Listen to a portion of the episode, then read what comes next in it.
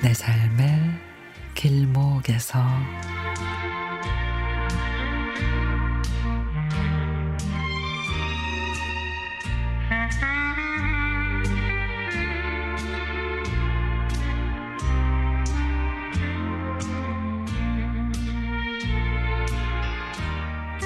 고향에 다녀왔습니다. 코로나가 심하던 시기에는 마을 주민들에게 폐가 될 것 같아 아예 가지 않을 때도 있었고 가더라도 성묘만 하고 왔는데 이번에는 어릴 때 살던 옛집도 찾았습니다. 산 밑에 디귿자 모양으로 담장을 친 집인데 어릴 적 살 때는 초가집이었는데 고향을 떠나고 난 뒤 새로 들어온 사람들이 슬레이트 지붕을 바꾼 모양인데 지금은 아무도 살지 않는 지 비어 있습니다.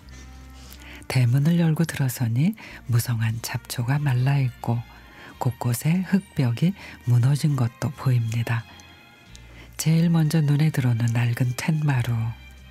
점심을 드신 후 목침을 베고 낮잠을 주무시던 할아버지 모습이 떠오릅니다. 부엌문도 열어봤습니다. 그때와 같이 무쇠소 두 개가 나란히 걸려 있고 아궁이도 옛날 그대로였습니다. 추운 겨울날 아궁이 앞에서 불도 많이 뗐고 고구마와 밤을 구워 먹었으며 학교가 늦겠다 싶으면 뜨거운 밥을 식힐 시간이 없어 찬물에 후루룩 말아 부엌에서 허겁지겁 먹고 십리길을 걸어 학교를 가곤 했죠. 대문과 붙어있는 외양간을 보니 당시 키우던 순하던 암소도 생각납니다.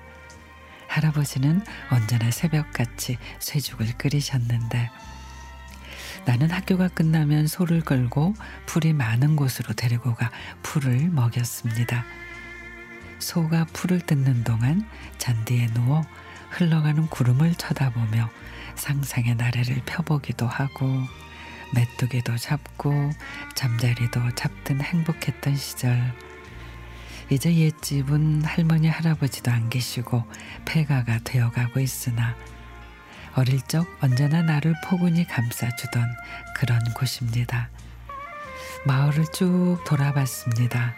한적하던 곳이 최근 시내로 통하는 큰 길이 나면서 문전 옥답은 주택지로 바뀌고 동네 아이들이 모여서 자치기, 제기차기 하며 놀던 마을 한가운데 있던 친구네 집은 흔적도 없었으며 그때 같이 놀던 그 아이들은 다 어디서 뭘 하는지 소식도 알 수가 없습니다.